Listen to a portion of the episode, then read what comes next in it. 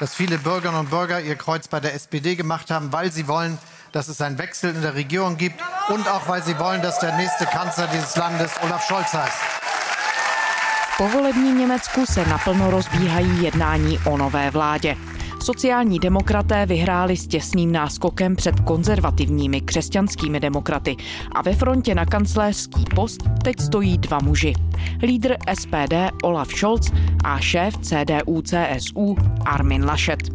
Jako první by měl co by volební vítěz dostat šanci sestavit života schopnou vládní koalici Olaf Scholz, donedávna považovaný německou veřejností za nudného politika strany, jejíž sláva dávno zašla.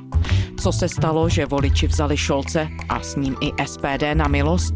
Jaká politická zkušenost ho formovala? A kterým směrem se Německo pod jeho vedením může vydat? Je středa 29. září, tady je Lenka Kabrhelová a Vinohradská 12. Spravodajský podcast Českého rozhlasu. Německo má za sebou dlouho očekávané parlamentní volby a před sebou zdlouhavé sestavování budoucí vlády. Wir sind eine pragmatische Partei, die weiß, wie man regiert. Wir sind eine zuversichtliche Partei. Vítěz německých voleb, lídr sociálních demokratů Olaf Scholz by chtěl co nejrychleji sestavit koalici se zelenými a liberály. Z volebního výsledku mám samozřejmě radost. Občané Německa rozhodli. Chtějí, aby sociální demokracie stoupala a to je velký úspěch.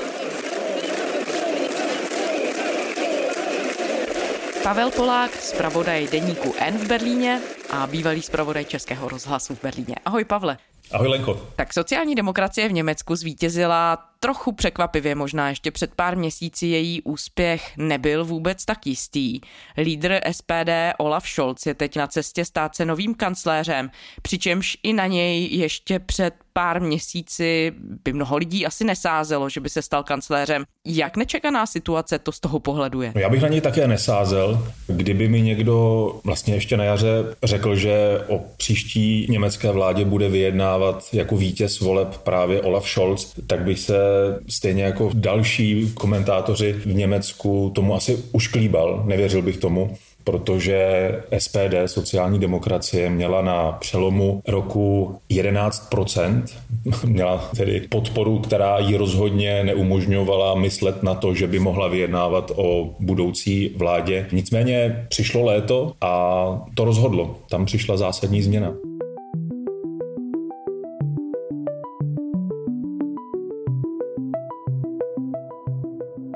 My se k tomu všemu dostaneme, jak se to stalo, ale pojďme nejdřív popsat, kdo je Olaf Scholz. Olaf Scholz je stálicí německé politiky, i když na něj málo kdo sázel. Pavle, připomeňme, odkud do ní přišel, jak se dostal až potom do nejvyšších pozic v SPD i v německé vládě. Tak je potřeba říct, že Olaf Scholz je kariérní politik, že to skutečně není žádný nováček, který se objevil na politické scéně jako zachránce sociální demokracie. On si prošel všemi mládežnickými organizacemi sociální demokracie. On do této strany vstoupil už na gymnáziu, byl šéfem SPD v Hamburgu, okresní organizace, později byl i šéfem SPD zemské organizace v Hamburgu, byl poslancem v Bundestagu v roce 98, byl zvolen jako poslanec, byl také generálním tajemníkem SPD v době, kdy SPD byla ve vládě od roku 2002 do roku 2004. Tam sbíral asi nejzásadnější zkušenosti z vysoké politiky. Byl ministrem práce v prvním kabinetu Angely Merkelové. Od roku 2011 do roku 2018 byl primátorem Hamburgu a Hamburg má status spolkové země. Tudíž těch politických funkcí, které nazbíral do té své kandidatury na kancléře je celá řada a rozhodně není možné o něm říct, že by to byl politik neskušený, spíše naopak. Důležité zkušenosti získal Olaf Scholz jako starosta Hamburgu. Pavle, ty si tam v tu dobu ještě jako zpravodaj českého rozhlasu také natáčel za doby, kdy vedl jako starosta Hamburg. Dá se říct, jak ho tahle zkušenost sformovala, nakolik ho případně mohla připravit na pozici lídra strany nebo dokonce kancléře? On se jako primátor Hamburgu osvědčil, byl oblíbeným primátorem, což se ukazuje i na tom, že se mu podařilo dvakrát po sobě volby v Hamburgu vyhrát. Poprvé s absolutní většinou, po druhé mu ta absolutní většina o pár procent unikla. A dá se říct, že on za tu dobu téměř deseti let, co byl primátorem Hamburgu, tak se mu nepodařila zásadním způsobem pouze jedna věc a to summit G20 z roku 2017, který on se rozhodl organizovat v Hamburgu, aniž by to konzultoval s radnicí Angele Merkelové tenkrát řekl ano, ano, G20 v Hamburgu uděláme. A ta G20 dopadla naprosto katastrofálně, protože se jednalo v blízkosti čtvrti, ve které jsou levicoví radikálové. Tradičně je to autonomní čtvrť.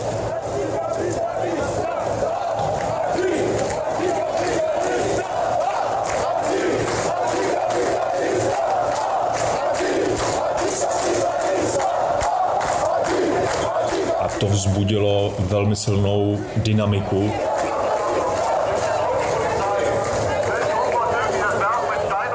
Skončilo to tak, že během protestů proti G20 se spustošila část centra Hamburgu. Hořela tam auta, byly násilné demonstrace a to myslím si, že bylo jeho špatné manažerské rozhodnutí, že to nekonzultoval, Hamburg mu to vyčítal, ale zdá se, že se na to později zapomnělo. Ale bylo to jedno z jeho fópa, které se mu v Hamburgu podařily. Lídři zemí skupiny G20 dorazili do kongresového centra. Na dvoudenním setkání budou mluvit o ochraně klimatu, volném obchodu, boji s terorismem a také migraci. Proti vrcholné schůzce demonstrují v ulicích odpůrci globalizace. Policie zadržela během nočních šarvátek odhadem desítky radikálních protestujících.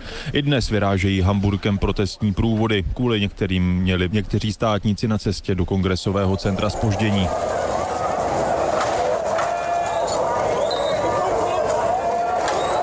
Já jsem tam tenkrát byl, natáčel a opravdu to bylo hotové inferno, tak jak na to vzpomínám.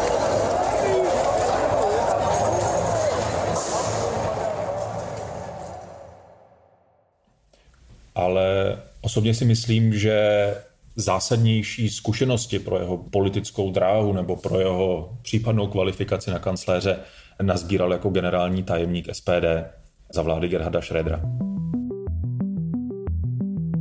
Byla to doba, kdy Německo mělo skomírající ekonomiku, kdy byla nutná reforma sociálního systému a pracovního trhu a Olaf Scholz byl přímo u toho, kdy se o tom jednalo, kdy vznikala tato agenda, kterou on, stejně jako Gerhard Schröder, podporoval a tam, myslím, sbíral ty zkušenosti, které jsou pro ně jako pro politika zásadní. Ekonomika. Hospodářskému motoru sousedního Německa se nedaří pořádně naskočit. Pověstné sociální výhody jsou za těchto podmínek pro stát příliš drahé. Proto vláda chystá radikální reformy. Podle pozorovatelů měl Schröder poslední možnost, jak si zachránit svou politickou existenci, neboť sílí kritika ze všech stran, včetně jeho vlastní. Vorsorge bei der Zahnpflege belohnt, jsem proti tomu, aby sociální postavení bylo čitelné ze stavu chrupu, řekl Gerhard Schröder a slíbil všem placenou stomatologickou péči, navzdory některým hlasům požadujícím její vynětí ze seznamu zdravotních pojišťoven. Nezaměstnaným ale kancléř zkázal, že jejich podpora se sníží a zaměstnané připravil na to, že budou moci být snáze propuštěni, zatímco zaměstnavatelům se sníží odvody, které není způsobily, že pracovní síla v Německu je nejdražší v Evropě. Olaf Scholz těch reform stál, on je hájil a je to trochu paradox, protože po těchto reformách se sociální demokracie propadla a nastartovala ekonomiku, z čehož právě těžila potom Angela Merkelová. On patří ve straně spíše k tomu pravému křídlu sociální demokracie. Není to přesvědčený levičák, byť samozřejmě sociální demokracie je levicová strana, ale on patří k tomu křídlu progresivistů, těch, kteří chápou, že aby mohl fungovat sociální systém v Německu, tak je potřeba si na to vydělat a bylo potřeba tenkrát sociální systém reformovat a právě také i pracovní trh a tu ekonomiku nakopnout. Z toho všeho, co si říkal, vyplývá, že Olaf Scholz má kariéru nabitou teď už i těmi vysokými funkcemi. Jaká je v tuhle chvíli jeho pozice v rámci SPD? No tak samozřejmě je vítězem voleb a v politice se počítá jenom úspěch a neúspěch se tvrdě trestá. Jemu se podařilo v SPD, já bych řekl, takové zmrtvých stání, protože on byl šéfem SPD po roce 2018, kdy tehdejší lídr SPD Martin Schulz rezignoval, nikdo se o ten post nehlásil, Olaf Scholz jako pověřený šéf strany tuto stranu vedl a pokusil se potom v roce 2019 o regulérní kandidaturu, aby se stal předsedou SPD. Saskia Esken ist gewählt mit 75,9 Členská základna si ho nevybrala. Norbert Walter Borjans ist gewählt mit 89,2 Prozent. Prostě si vybral někoho jiného. Byla tam velká touha tu stranu změnit, protože sociální demokracie v posledních nejméně deseti letech ztrácela voliče, byla takovým otloukánkem, byla to vysmívaná strana, která z těch výšin 40% se propadla právě až k těm 11% a byla velká vůle a touha potom tu stranu postavit úplně nově a vybrat si nové lídry a právě ty kariérní politiky, kteří tu stranu utvářeli posledních 20 let, tak se od nich odklonit.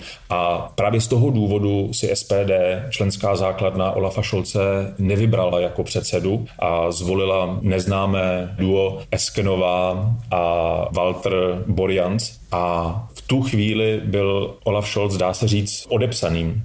Jenže potom přišlo to jeho zmrtvý stání, protože si ho noví předsedové vybrali jako toho volebního lídra, jako tu tvář, která by měla usilovat o dobrý volební výsledek. A jemu se to podařilo, on ty volby vyhrál a vyhrál je právě díky své tváři. Je to vítězství Olafa Šolce, Není to vítězství SPD, to je potřeba říct. Jemu se podařilo strhnout voliče na svou stranu a v tuto chvíli má kolem sebe auru Mesiáš a samozřejmě nyní je hrdinou sociální demokracie a jak jsem říkal, jemu se podařilo politické zmrtvý stání.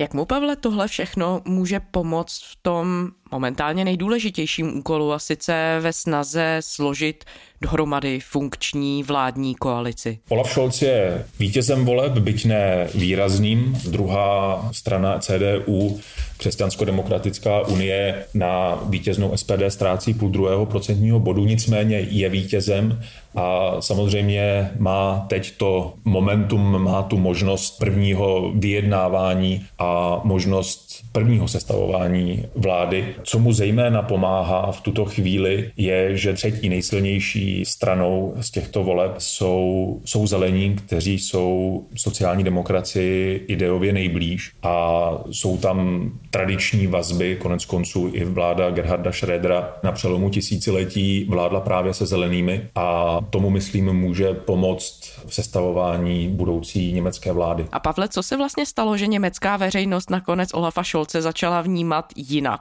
Zmiňoval si v úvodu, že málo kdo mu dával šance a potom se mu povedlo tu situaci zvrátit vlastně úplně na svoji stranu. Je to jeho vítězství, byla to jeho tvář, která všude figurovala, SPD byla v pozadí. Čím se to změnilo? Rozhodlo léto a rozhodly i faktory, na které Olaf Scholz vliv neměl. Tím zásadním, který bych zmínil, byly povodně z konce července na západě země. On je stále spolkovým ministrem financí ve vládě Angely Merkelové a on obratem slíbil finanční pomoc všem, kterým velká voda vzala dům, poškodila jejich firmy, živobytí a ukázal se jako někdo, kdo umí jednat a kdo dokáže lidem dát pocit bezpečí, kdybych to měl zjednodušit takto. Ve stejnou dobu se jeho konkurentovi Arminu Lašetovi vůbec nedařilo. Je to ta nešťastná fotografie, kdy do těch postižených oblastí přijel německý prezident Frank-Walter Steinmeier a měl projev a Armin Laschet stál za ním několik metrů spolu s dalšími spolupracovníky a politiky a on se za jeho zády čemu si pochechtával. Vznikla z toho fotografie a to v kontextu těch povodní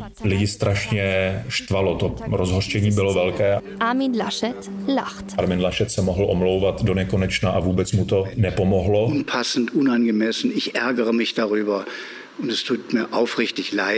Tam se začaly ty preferenční křivky CDU a SPD míjet. Sociální demokracie šla nahoru a křesťansko-demokratická unie CDU začala klesat a ten trend byl potom setrvalý. To byl asi jeden zásadní moment. Samozřejmě, že Olaf Scholz měl i své aféry, které ale nespůsobily to, co způsobili u Armina Lašeta.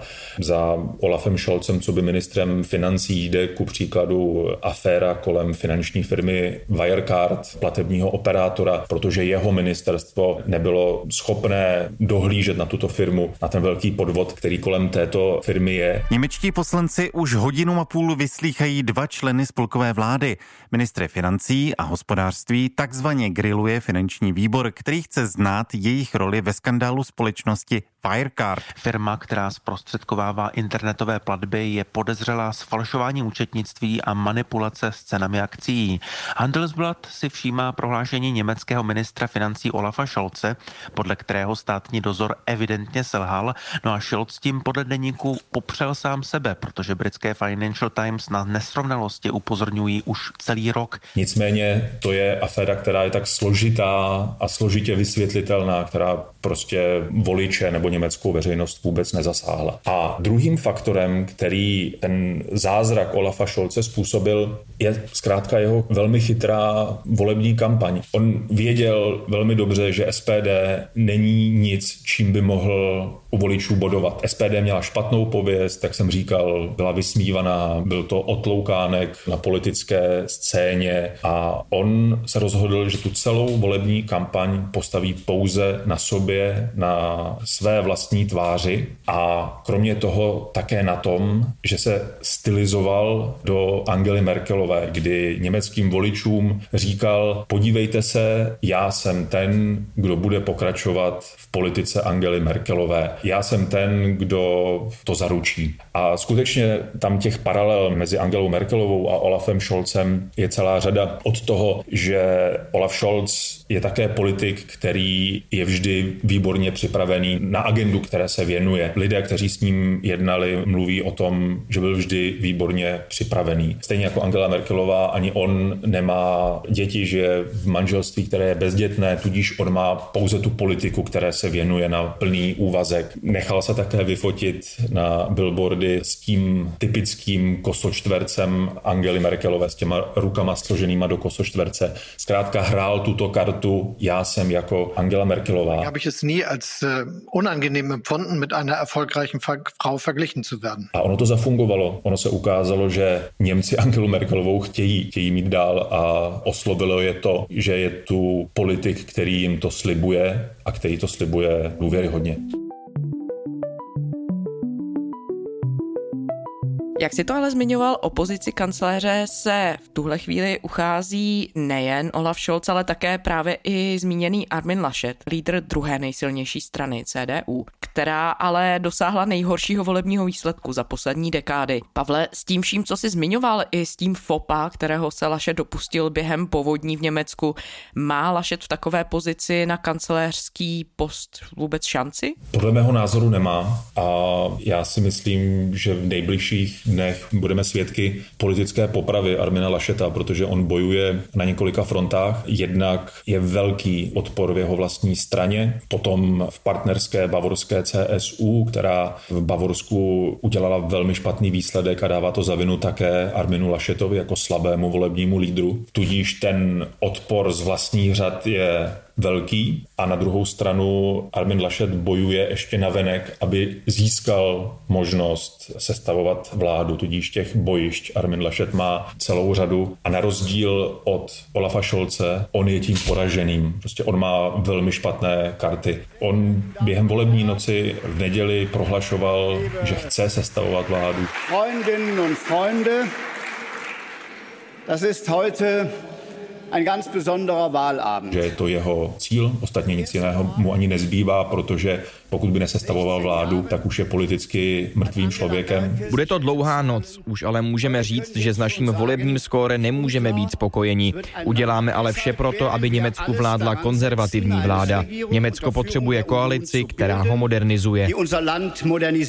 A o den později v pondělí už tento požadavek právě po jednání v předsednictvu CD už korigoval, už není tak hlasitý, že by se hlásil o to, že vládu sestavovat bude. A já si myslím, že se schyluje k tomu, že Armin Laschet zkrátka toto bojiště opustí a CDU ten nárok na sestavování vlády už nebude tak prosazovat. A dá se říct, že je to skutečně výhradně Armin Laschet, kdo nese zodpovědnost za ten volební debakl CDU? Za volební neúspěch vždycky nese odpovědnost volební lídr, ať už je to pravda nebo ne, na jeho hlavu se to snese všechno. Myslím si, že CDU, CSU si budou interně ještě muset vypovídat celou řadu věcí, konzervativcům vůbec neprospěl ten dlouhý souboj mezi Arminem Lašetem a Markusem Zédrem, bavorským premiérem a předsedou bavorské CSU, o to, kdo tím volebním lídrem bude. Nakonec se strany rozhodly pro Armina Lašeta, ale v Bavorsku to velmi skřípalo a Markus Zédr se neodpustil jedinou příležitost, aby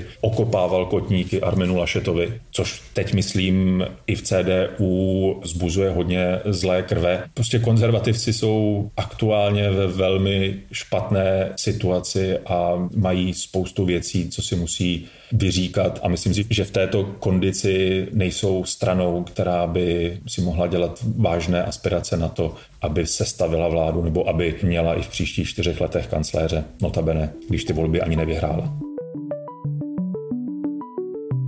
Klíčovou roli v těch debatách o podobě budoucí vlády sehrají dvě strany, zelení a liberální FDP, jak si to zmiňoval, jedna z nich, zelení, mohou se jevit trochu blíž sociálním demokratům. Na každý pád obě tyhle strany budou zásadní pro to, ať už kabinet bude formovat kdokoliv, jak bude ta vláda vypadat.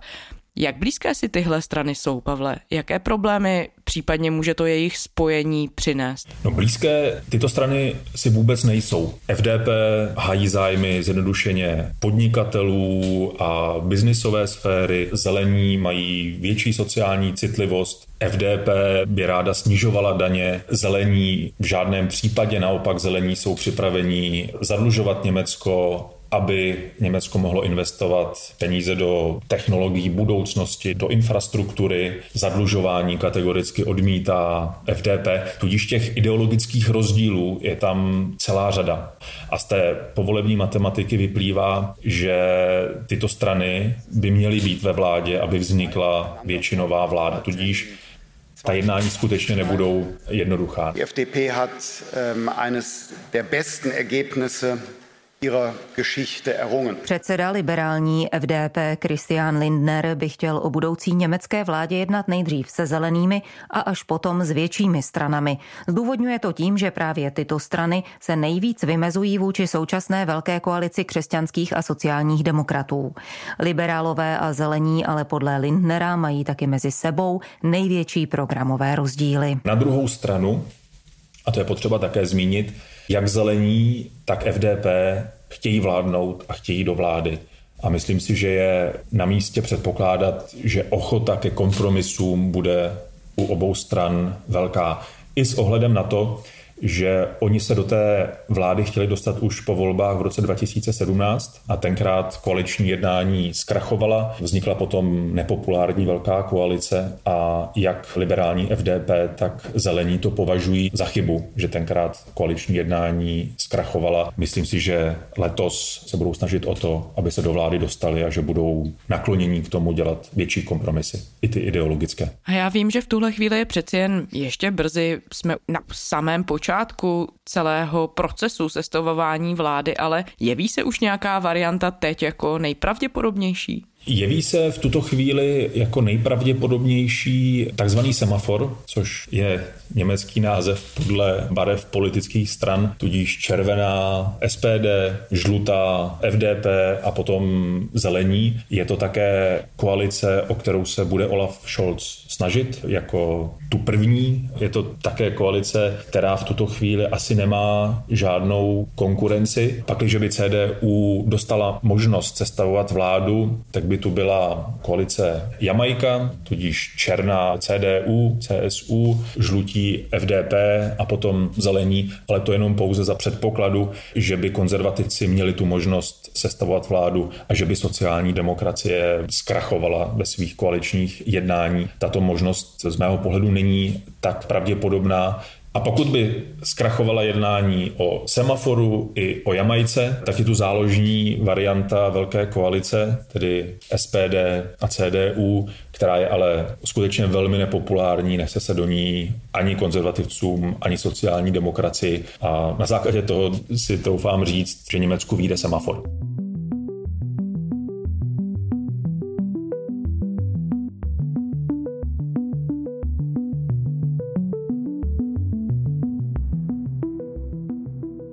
Pavle, máme představu o tom, jakým směrem nový lídr, pakliže to bude Olaf Scholz, ale možná tedy ještě s nějakou pravděpodobností případně i Armin Laschet, Německo povedou po těch 16 letech skrze něž kormidlovala Německo Angela Merklová.